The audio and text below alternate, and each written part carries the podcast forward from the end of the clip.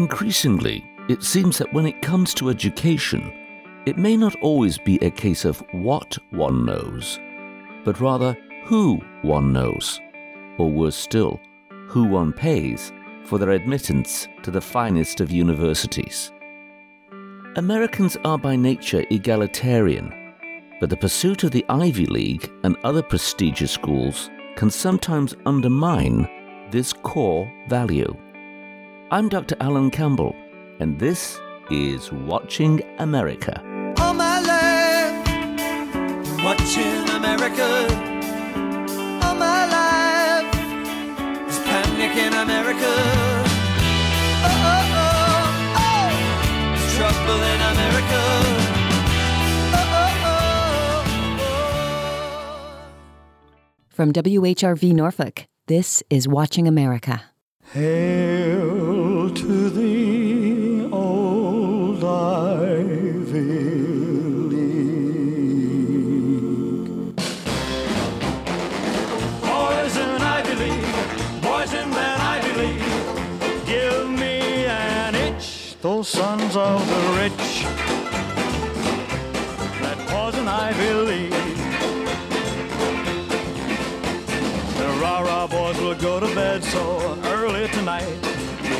Exams, they need a lot of rest. They gotta make good for dad. They gotta make good so bad. They'll even pay someone to take that test.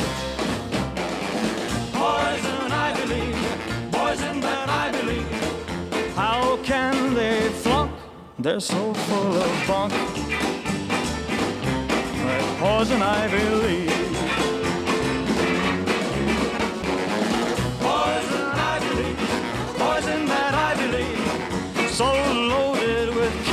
Cash they give me a rash. That poison Ivy League. There was an investigation by the federal government. It was entitled Operation Varsity Blues. You see, federal prosecutors were challenged over the notion that there were more than 50 people involved with the college admission scandal. Now, these persons involved included coaches, examination administrators, and nearly three dozen parents. Amongst the parents involved were two actresses, Felicity Huffman and Lori Loughlin. Lori Loughlin is married to Mossimo Giannulli, the fashion designer. They have two daughters, Isabella Rose and Olivia Jade, both of whom aspired to go to USC and indeed wanted to be accepted, although under the circumstances it became evident that the acceptance was, well, fraudulent. For instance, it was alleged that they were on crew teams, which was not the truth. On March 12, 2019, the parents were arrested for alleged involvement of the college entrance scandal, and on May 22, 2020, Loughlin pleaded guilty to one count of conspiracy to commit wire and mail fraud.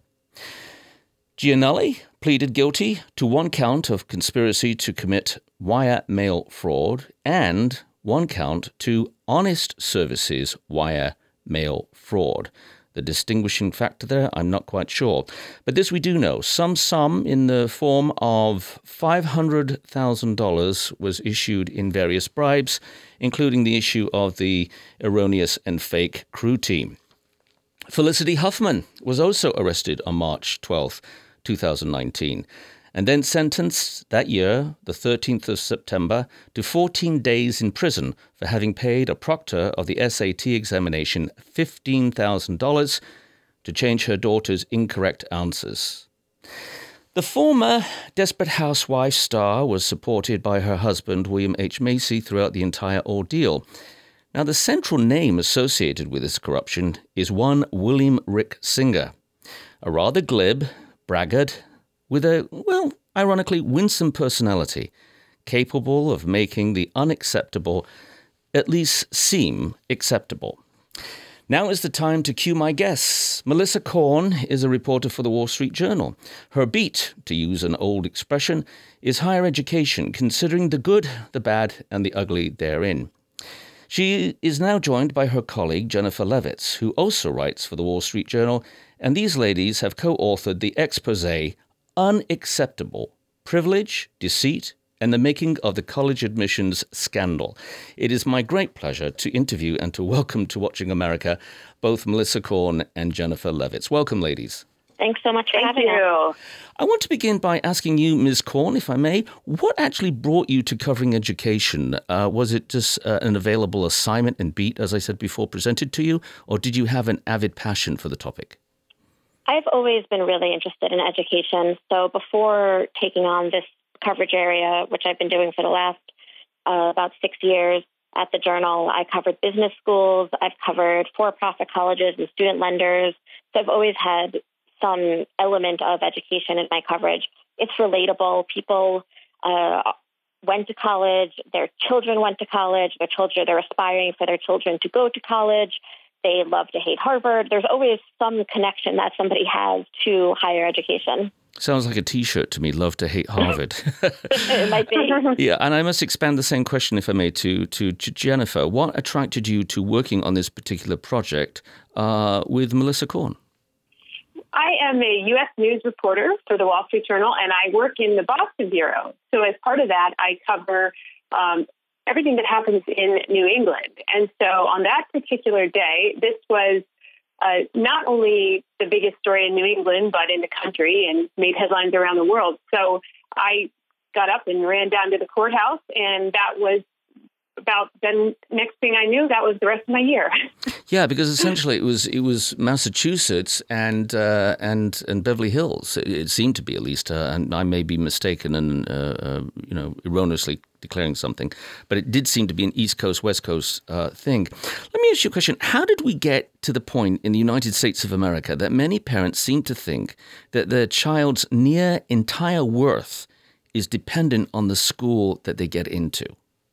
There were so many factors at play here, um, and I think you, it really is just a skewed worldview, a bit of insularity. This idea that everyone else is so focused on this, I should be too. Uh, we trace a lot of it back to the rise of college rankings. So, dating back to the 1980s, when U.S. News and World Report started issuing regular rankings of the best colleges. And it very quickly became not just a measure of the school, but a measure of the families and the students attending the school. And you, it was no longer so much about fit or, you know, what's the best school for little Johnny, but what's the best school that little Johnny can get into. And it almost didn't matter what their academic interests were or what type of environment they might thrive in. It was which is ranked better. I am probably, you know, mistaken, uh, but I am reasonably uh, confident that it's somewhere in the region of 50 to 75 percent of all the top Fortune 500 companies, corporations, are actually run as CEOs by people who went to state colleges. So this this uh, disproportionate emphasis on the Ivy League uh, seems to to abound without necessarily complete logical reason. Am I mistaken in that? People can go to any type of school and have a very successful life, a very successful career. But there is absolutely this focus, this laser focus on getting into the hardest possible school to get into. So you want to be able to boast that you got into a school that, or that your kid got into a school with an admit rate below 20%, below 15%, below 10, and even in some cases 5%. That is a, a sign of success to have gotten into that school, whether or not it's really a better school than the one that admits a larger share of applicants. Well, it's said that with some people, ambition knows no bounds, and that certainly mm-hmm. would be the, the case of uh, concentric circles around one particular character called Rick Singer. Tell us about him. Rick Singer was um, an extraordinarily competitive guy um, right from the get go. He grew up uh, just uh, ferociously competitive, doing anything to win. Um, coached little league or coach basketball teams had to win by you know 50 points, all that. Um, and he became a legitimate college counselor, and he'd also been a sports coach, and he was actually a very good college admissions consultant. Um, but he, you know, as a former sports coach, he knew the advantages that athletes have in getting into colleges. And he devised a plan to exploit that knowledge uh, to illegally help his big money clients get their kids into elite schools. Um, so he was he was somebody who was doing college counseling the right way, um, at least in the beginning, but he was extraordinarily competitive. And it seems that this scam really uh, accelerated when he, he started to get big clients who were just as competitive as he was. And he took their getting their kids into school as a personal challenge. It was almost um, an ego boost. The former employee told us it would almost be like gambling and getting a jolt. So this guy, who was just do anything to win, sports all his life, turn that on college counseling, and and then um, next thing you know, this is what we have. Well, was he a, a approval-seeking kind of personality? I mean, you say that he he almost had a, a legitimate passion for seeing that these people, these these offsprings of the of the if you will, privileged, wealthy, whatever terms you want to use, were able to get in. Did he did he like the fact that he was able to say, "Yeah, I pulled it off"?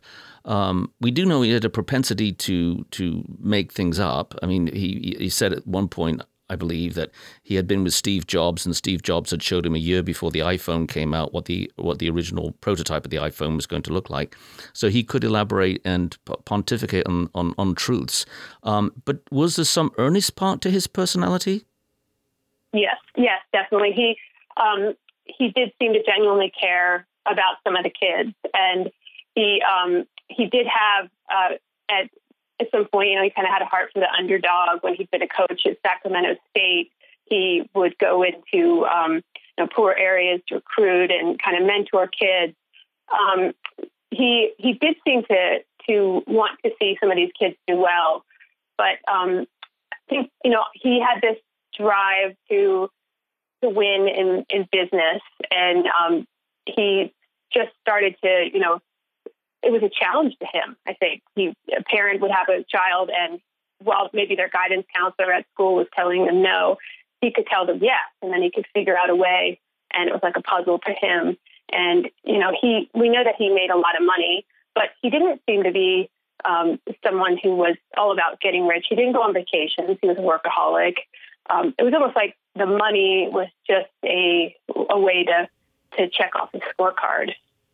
Now, how did he get his first, if you will, candidates? Um, I know he obviously grew up Jewish, and um, it's been alluded to that he would go to various Jewish community centers and what have you, and and make contacts. And um, very much like others, you know, word gets around, and, and then people were attracted to him. But what was his first, if you will, breakthrough um, personality that he was able to propel into a fine university, and then word got out that you got to call this guy? So he was in uh, Sacramento for the early part of his career, really from the late 80s until uh, right around 2012. And he started working with kind of people who were big names there. He passed, his name was passed around among high school parents. Um, so you know, local business executives uh, would would use him and get his name passed around. And even before he moved down to Orange County uh, in Newport Beach, California, he was already working with clients really around the country. He would boast of having a private plane uh, that uh, would, you know, somebody would send a private plane to get him to go do some counseling for a couple hours in Illinois. He would be in Southern California. He had clients really all over uh, from a pretty early point. So it wasn't necessarily one single client who kind of put him on the map, but this is very much a word of mouth business. So a couple of people refer him, and then he's in good with a particular community, and it goes from there. Well, there are varying shades of grey. And how do you go from doing what is legitimate, coaching, helping people, advising people on how to get into a prominent university, versus crossing the line. Now, clearly, taking a Photoshop picture of somebody and inserting that on somebody being on a crew team uh, is, is indisputably uh, over the line. But was it gradual or was it immediate with uh, with Rick Singer? It was it was gradual from what we can tell. Right, he would kind of push up against the boundaries uh, really from a pretty early point uh, Jennifer, you have that example of, um, you know, when he sold one of his early businesses and uh, the, the person who bought it kind of learned some interesting things about how he had operated quite early on. Um, and those were things, themes that he kind of continued throughout and then pushed a little further and pushed a little further and a little further. Well, what were the early stages with some degree of specificity, Jennifer, that, that you were aware of in the selling of the business, which were, if you will, a telltale sign of this man might not be on the up and up?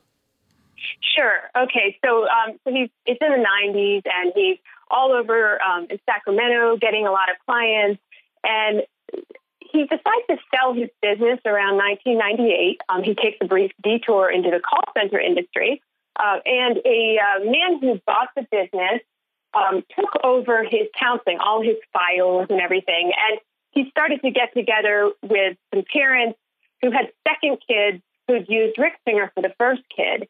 And he had a couple families tell him some very strange things. One family said, um, well, you know, um, um, Rick Singer wrote, you know, Billy's essay, um, sort of almost asking, you know, is that the kind of thing you do? And he said, uh, no, I, I don't do that, you know. And um, and but the second one was it was a little a little more off color, which was um, the family said that Rick had suggested that their child, who is white, mark himself down as Latino to give him to get a better shot at admissions. And he had in fact done that. He's gone ahead and done it.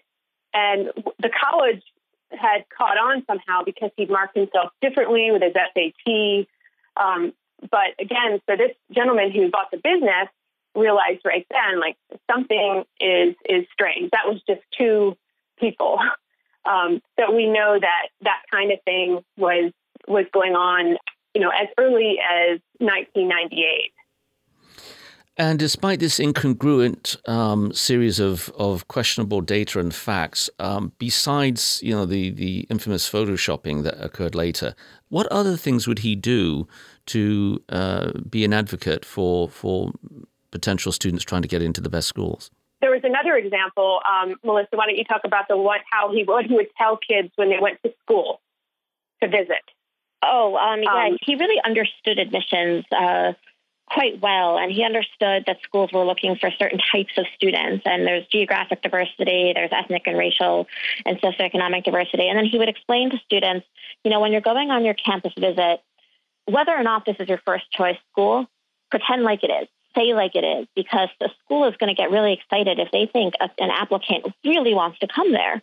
So if a student says, This is absolutely my first choice, if I got in here, I would come, that might bump them up a little bit in uh, when it comes time for those admissions decisions. Versus if they're like, you know, I'm really debating among two or three other schools still, uh, but yeah, this is on my list.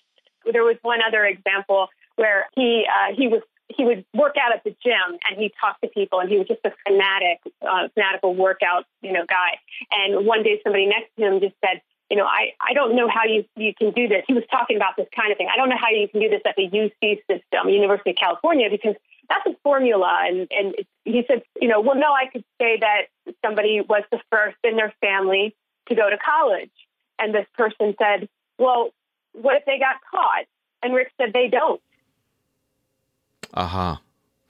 Well, I was thinking even about the Hispanic reference before that uh, he had advocated somebody claimed to be Hispanic. And, you know, if one really thinks about it logically, and certainly no one here is recommending this, um, there is no way of assuring uh, another that somebody is Hispanic. For instance, you can have a non Hispanic last name, presumably that of, of the male father, uh, and you could claim that their mother was Hispanic and have uh, just as much claim, supposedly, to the legitimacy of being Hispanic than anyone else. I mean, how do you check these things out? Bottom line, you can't. Um, I do know of years ago hearing of a man from South Africa who just put down that he was African, and the people at the university in California, which shall remain nameless, assumed that he was of dark skin, which he wasn't. And so he would play that to his advantage um, in, in various capacities. Uh, some special factors in getting into college, uh, which you've acknowledged elsewhere. Uh, having an SAT tutor, perfectly legitimate. Um, there are universities and, and, colleges that seem to pay, and forgive me, this is just my personal opinion, but an inordinate amount of attention to clubs, uh, you know, soccer clubs, uh, athletic clubs, and, and what have you. And as a person from originally across the water, who's happily an American citizen, I might add, it's always been a bit of an enigma to me. I don't understand the emphasis of evaluating a scholar, potential scholar, based on whatever club they've been in or what, what they do with a ball or a bat. Can you help me to understand this? yeah, so I think it, it is baffling even to people who grew up here and go through the system.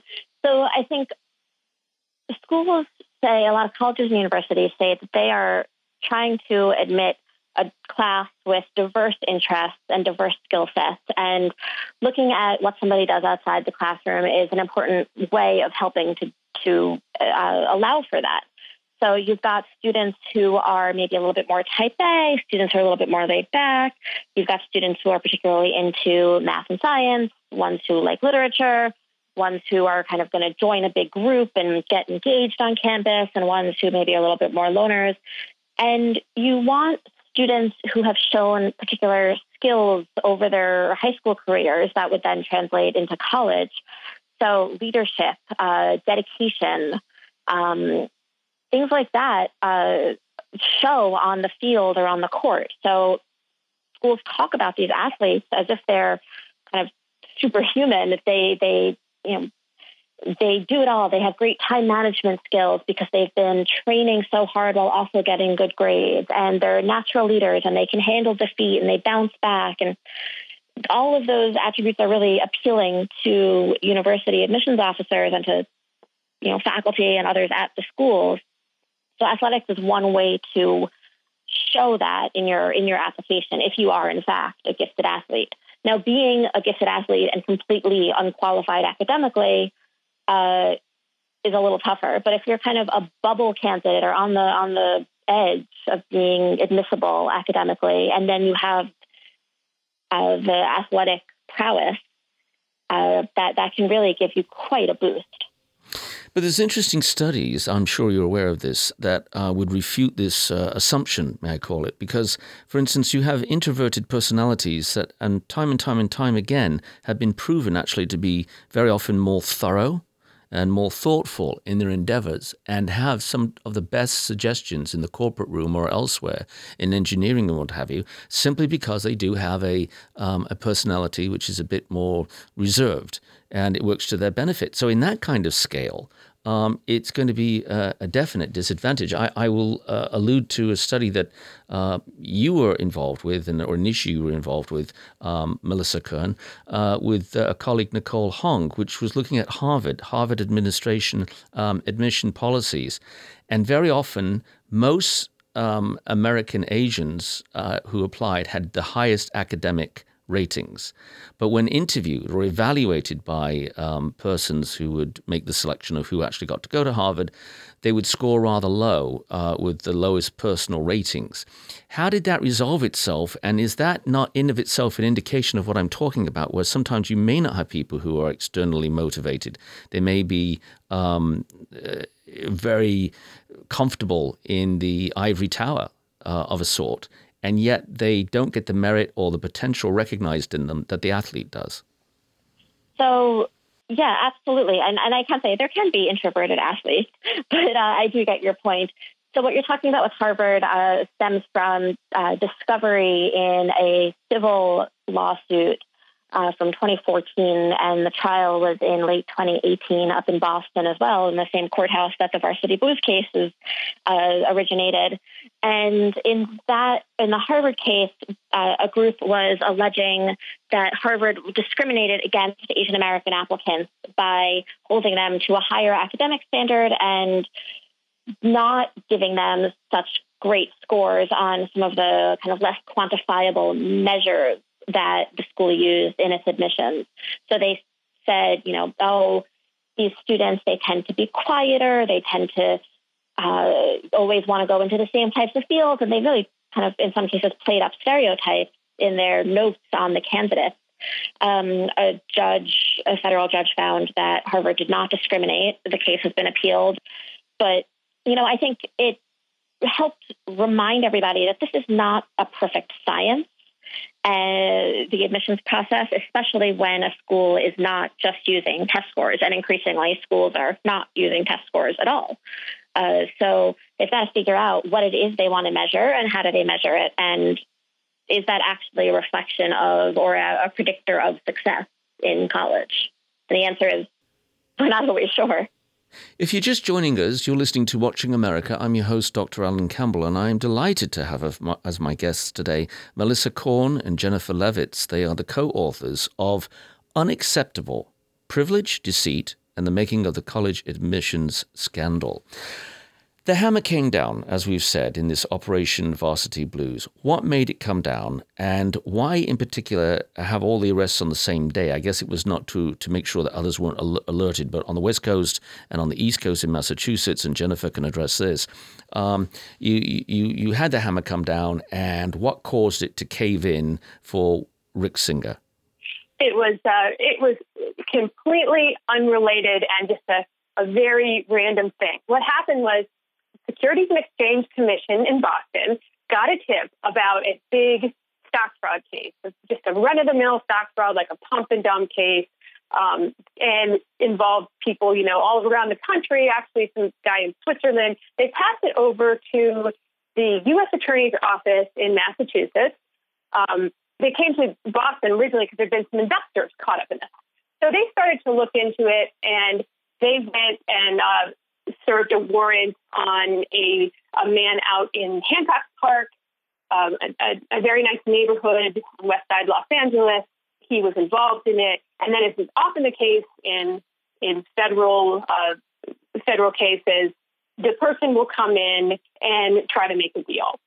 So this man, uh, Morrie Tobin, uh, came back to Boston to talk about his involvement in this scheme and see if he could be of help to the government and then in return perhaps get some leniency.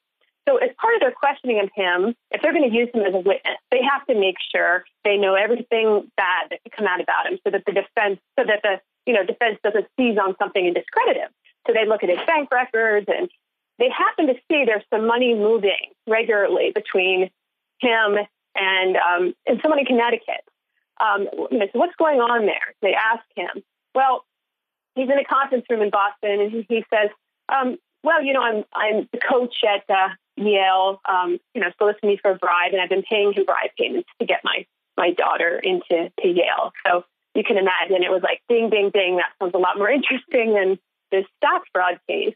So long story short, they they basically then started to unravel the scheme, and they used uh, Morrie Tobin, who did not know Rick Singer. They used him to bring down the, the coach from Yale. And then they flipped the coach from Yale and they used him to, they, they realized that, well, if he's involved in this, there's probably other coaches. They use him and that takes them to, to Rick Singer. And so in the course of, of several months, it went from a pump and dump stock fraud scheme to them nibbling at what was the largest college admissions scandal ever prosecuted by the Department of Justice. How did Rick Singer immediately um, respond? Did he batten down the hatches and get the most powerful lawyers he possibly could? Was, was there any uh, discernible, visible sign of stress in his life, or did he do anything that was seemingly erratic? He so how they got Rick Singer was they had the Yale coach um, who had already been working with uh, Rick in this illegal way. Uh, I'm going to introduce you around to some coaches in Boston, so why don't you come back um, I have introduced you to somebody at Harvard. So Rick comes back. He goes to a hotel in Boston. Of course, the FBI is there. They confront him. Um, he was, uh, from what I understand, he was, you know, he was very surprised. Um, there was they they knew he was. It was clear they knew a lot, and they had been uh, they had a lot of information on him.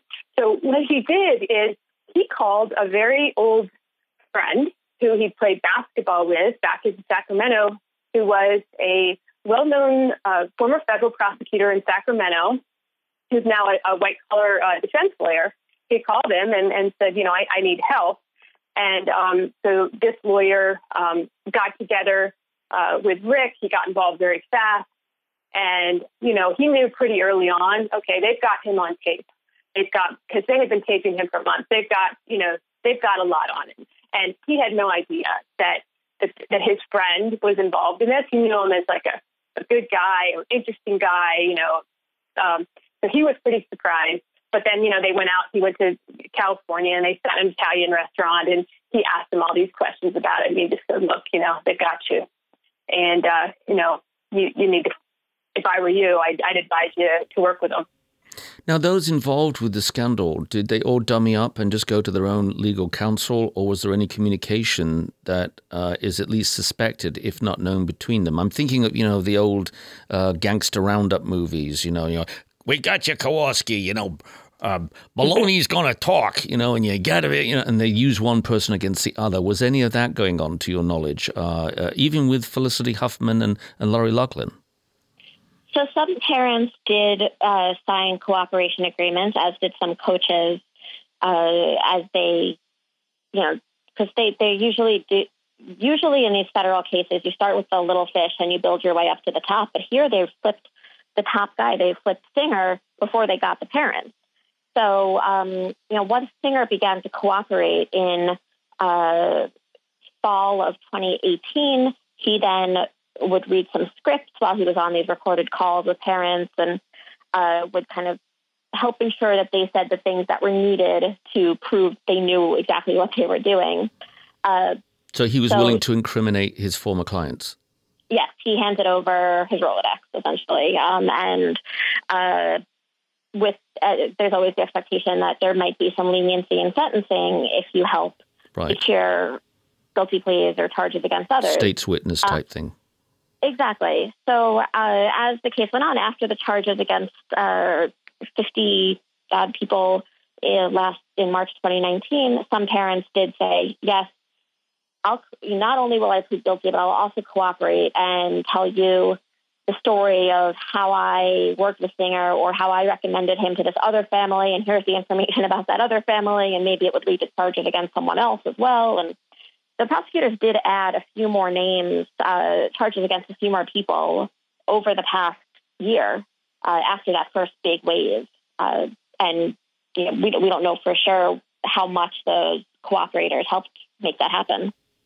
Well, the last count I saw was 53, but that may be very dated at, at this point.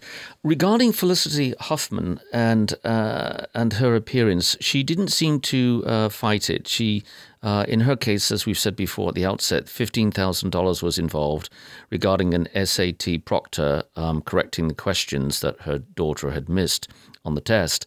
And um, she pretty much was willing, although not delighted, I'm quite sure, willing to accept the lumps that were coming her way. So she did two two weeks, 14 days uh, in, a, in a penitentiary.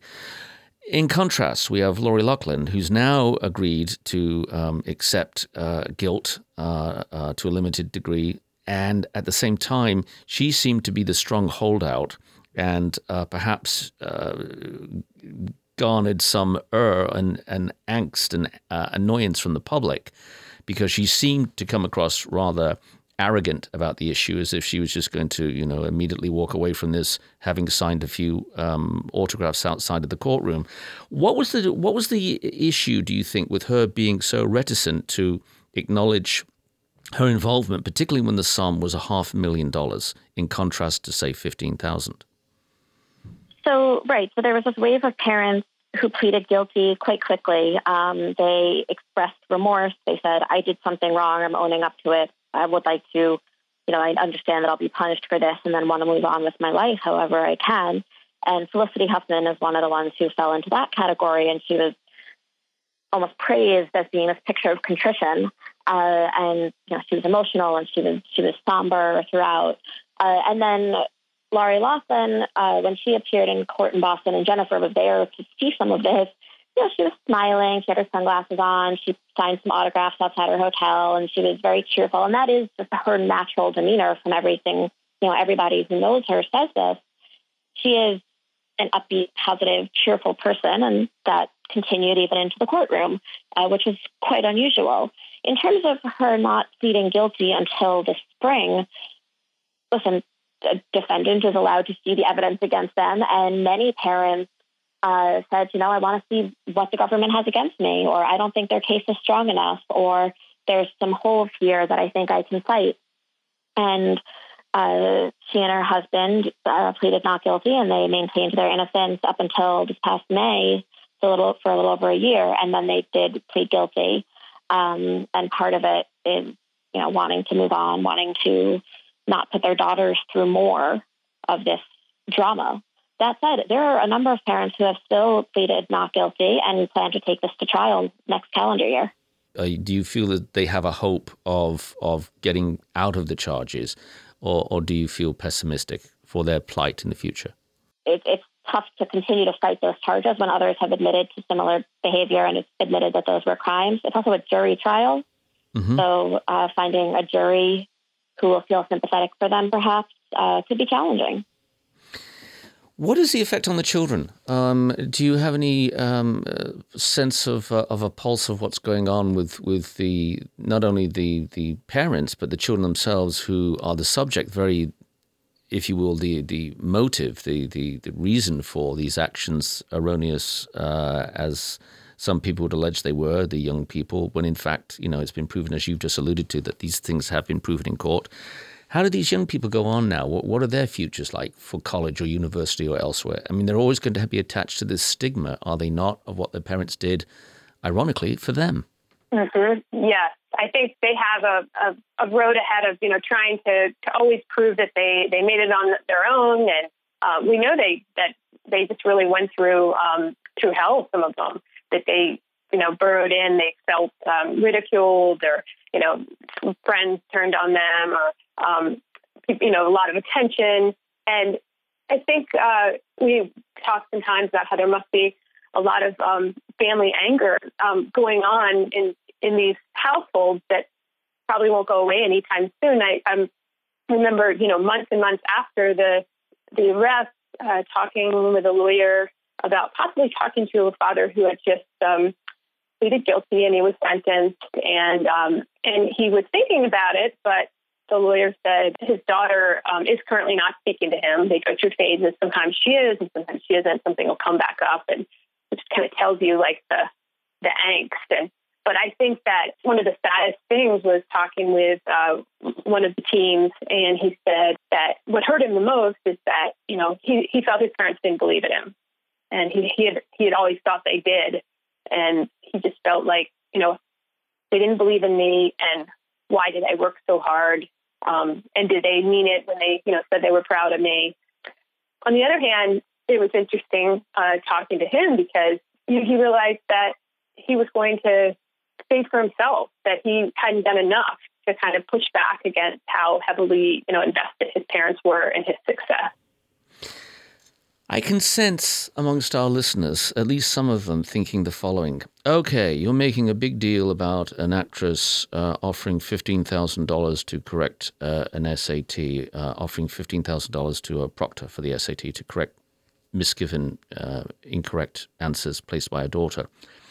But what are, what's really at stake? They're just trying to level the field. For instance, other people get special exemptions and privileges depending on their last name. And I can hear listeners now thinking to themselves, what about the Bushes, George Bush? Uh, you know, yeah. one Bush goes to a legacy. You know, one Bush goes to, to Yale, another Bush goes to Yale, or conversely, Harvard. Um, you can look at people like Chris Cuomo, you know, and Yale. Uh, you have people, you know, going to Harvard. Al Gore had three sons go to Harvard, three children. Um, that's by name, name association. So uh, the question is asked both of George W. Bush, was he really worthy of, of Yale? The same question is asked of Chelsea Clinton, was she really worthy of Stanford? Had her last name been Mogilewski or something, would it have made a difference? Is that not unfair in of itself, this legacy concept? There are absolutely inequities in the, baked into the admission system and preferential treatment for legacies, preferential treatment for donors uh, who there's you know the Venn diagram there and a big big area in the middle, legacies and donors, but uh, preferential treatment for people with famous names, just connections uh, for public universities. You know, is is grandpa in the state house? Uh, is you know the uncle a former governor? Uh, that all helps. And the schools say, listen, we're not admitting somebody who's entirely unqualified, but it would also be a lie to say that we're not looking at our institutional interests broadly. So you look at, uh, you know, how who are the best people we can take for our class. You also look at uh, how is our endowment doing, and what are our financial needs, and what are our needs in terms of uh, local legislation or you know, the reputational benefit of having particular celebrities associated with an institution. And school leaders, uh, to varying degrees, acknowledge that those things can play a role. But again, they say quite often that that alone isn't enough. And if the person is entirely unqualified and happens to have a great last name or, you know, is a major donor, that they're not getting in. I went to high school with somebody whose family had been uh, many generations at Yale and major, major donors there. And one of the kids uh, who was, you know, around my class year didn't get in. And it was, it was appalling and it was shocking, but it also proved that at least once in a while, that part of the system, you know, they decided he just wasn't a fit for the school even though the family had put so much money into the school over the years. Well, um, I've seen studies that say that as soon as a, an offspring does not get admitted to one of the Ivy League schools, that the the, the generosity to add to endowments drops immediately off by those families. It's like, oh, okay, oh, you didn't you didn't accept Chadwell. Well, you'll never hear from me again, Dartmouth or wherever. Um, endowments are uh, utterly unbelievable uh, for many institutions. Harvard, at the moment we speak, has a thirty-nine billion dollar endowment.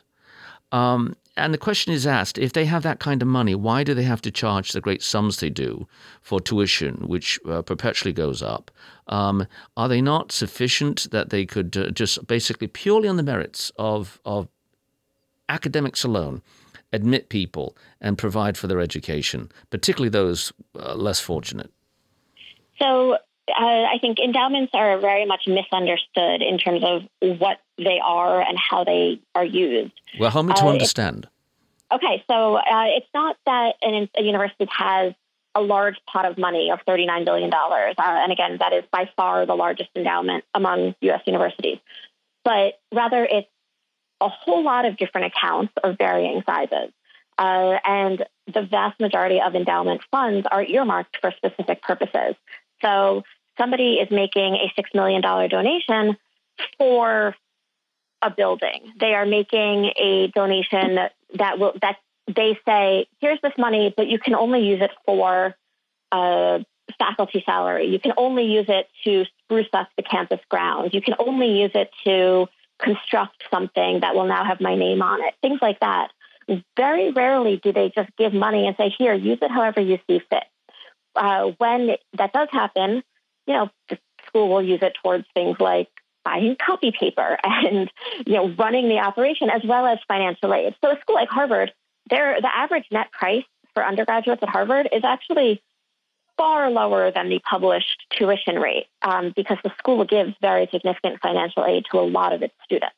And those very wealthy schools actually have high discount rates because they can afford to. Uh, so they do give a ton of institutional aid, but they also say if nobody's paying tuition, then we can't offer that, uh, you know, those discounts to the people who really need it. If you're just joining us, you're listening to Watching America. I'm your host, Dr. Alan Campbell, and my guests, I'm delighted to say, are Melissa Korn and Jennifer Levitz. They are co authors of the new book, Unacceptable Privilege, Deceit, and the Making of the College Admissions Scandal. I'd like to ask both of you ladies um, if you could tell me individually what was the most surprising thing that you discovered in the pursuit of covering this very important story? Um, for me, I think it was just how competitive the environment in some pockets is at every single level. And then also there was this uh, striking parochialism almost, like this inability to look beyond a very narrow list of colleges. Um, to me, it was sort of a, it represented um, it was a byproduct of, of insularity, maybe just a, too much insularity in this in this um, country and, and the bubbles that we live in. All right. And your co-author? Um, I, I think uh, having covered higher ed for a number of years now, I knew a lot of these shady behaviors existed. Um, some of those questionable acts, some of the, you know, someone who goes from being perhaps an editor on a college essay to just writing it for a student. Uh, I knew that all existed. I knew that families pay so their kids can go on volunteer trips so they can then put it on their college application. I think the complexity of Singer's scheme and the number of people he had to have on board to make this work really was quite astonishing and, and uh, notable. This wasn't just one man doing this. He had lieutenants in a number of different arenas that had to all work together for it to succeed. And in the aftermath of having written this book, has it left you with some degree of cynicism or hope or a mixture? Oh, I'm always cynical. is, is, that, is that an occupational hazard? Perhaps. Um, and it, while we were writing the book, I would always tell Jennifer that it was, you know, refreshing to have somebody who was slightly more optimistic, kind of uh, cheering along. I, you know, I had a few moments of feeling hopeful about reform when uh, toward the beginning, soon after the scandal broke, some schools came out and said, you know, we're going to do a better job auditing applications. We're going to tighten the ship a little bit, close some of those loopholes that may exist, uh, at least make sure that someone who gets in as a recruited athlete shows up for the team when school starts. But then uh, I went to a conference uh, of college admissions officers and guidance counselors uh, in September of 2019, and the party line was this was not an admission scandal. They just kept saying that over and over, and I just kind of shook my head and said, "No, not going to be change. Like not real, meaningful change. Uh, if they're not owning it as an industry." Wouldn't the fairest, and you may say, my gosh, you know, uh, you may have a PhD, Dr. Campbell, but you're incredibly naive, and I'm, I'm willing to take that on. Um, but wouldn't the, the, the purest system be just to have blind applications where the candidate is issued a number, you know, B29776 or something, and they send in without their name disclosed, so no one knows if they're white, Hispanic, African American, Asian, whatever. And it's just purely based on their academics. Um, what would be so heinous or horrible about entertaining that idea? It's really not possible to. It's very different from a blind audition in an orchestra because if you have somebody who's writing their personal essay about having worked, uh, you know, the night shift at the McDonald's to help their family make ends meet, um, that is just certain parts of their life are going to come through by just the details of their essay. Even if you don't include somebody's name or what their parents do for work, if you list your address, you can tell a lot about somebody by their zip code, or you can at least assume a lot about someone. Yeah, but with this with this system, I just want to push back for a second. With this system, um, as, I, as I'm proposing it, is you you would have a, a, third party that the applications are sent to, and then a number is given. So there's be no allocation or recognition, rather, of of an address. Um, you wouldn't write about having whether or not you worked for um, uh, on Wall Street as an intern or whether you worked at, at Wendy's. That wouldn't come up. You'd have to do an essay on a totally non-related topic, which would either prove your writing skills or not. Uh, that truly would be a blind system, would it not? And, and isn't that conceivable? That part is perhaps conceivable, but I think I would push back on that and say, but is it is the essay is the purpose of the essay to be a writing test? solely a writing test. And I think many admissions officers would say, no, that's not all it's supposed to be about. It's we want to know who you are because we want to know which part of this strange, colorful tapestry of an entering class you fit into.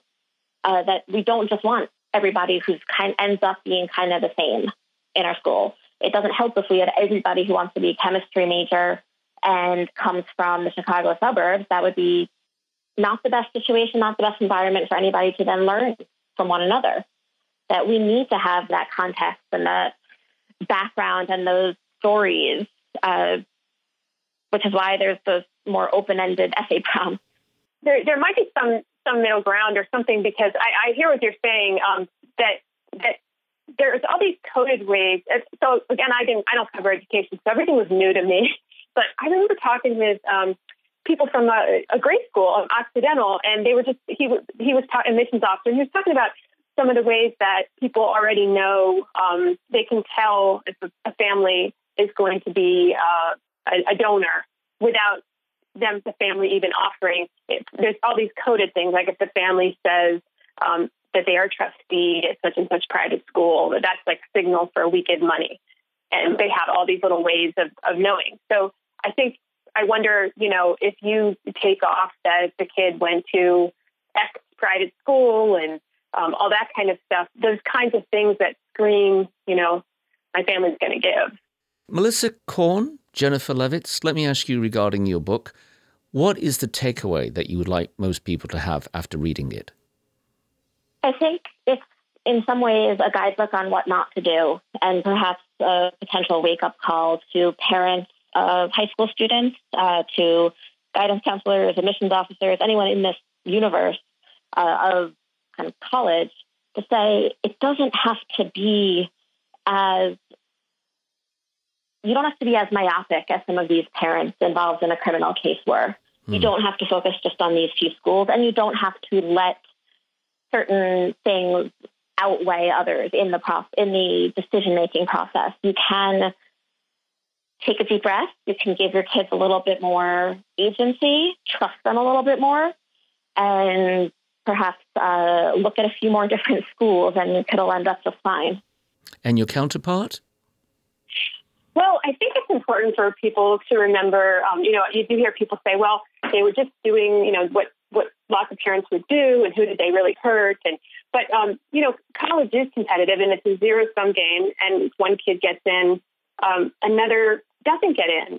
So they're even though they weren't technically the victims, um, those kids who did not get in because these parents um, felt like the rules didn't apply to them um, I think it's important to remember that, that group of people.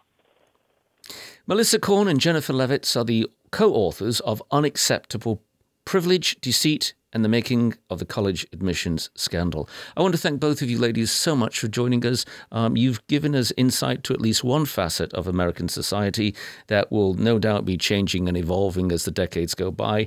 And um, for necessity, you gave light to a, uh, a dark period. Let's hope there aren't any more of this nature. Thank you so very much for being a part of Watching America, and I wish you blessings and a great future.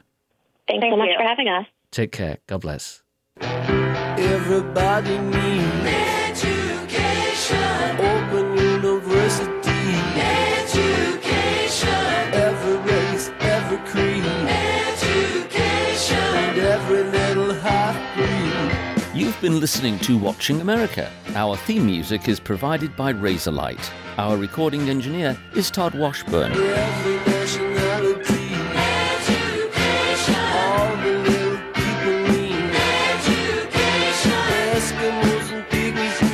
Our producer, Paul Bevo. Our senior producer is Gina Gamboni. Our executive producer, Chuck Dowd. Heather Mazzoni is chief of content, and Bert Schmidt is our CEO.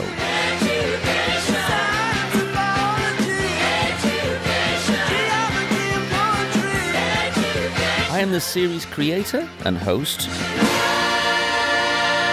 Alan Campbell. Until next time, take care and blessings. Watching America is a production of WHRV Public Media in Norfolk, Virginia.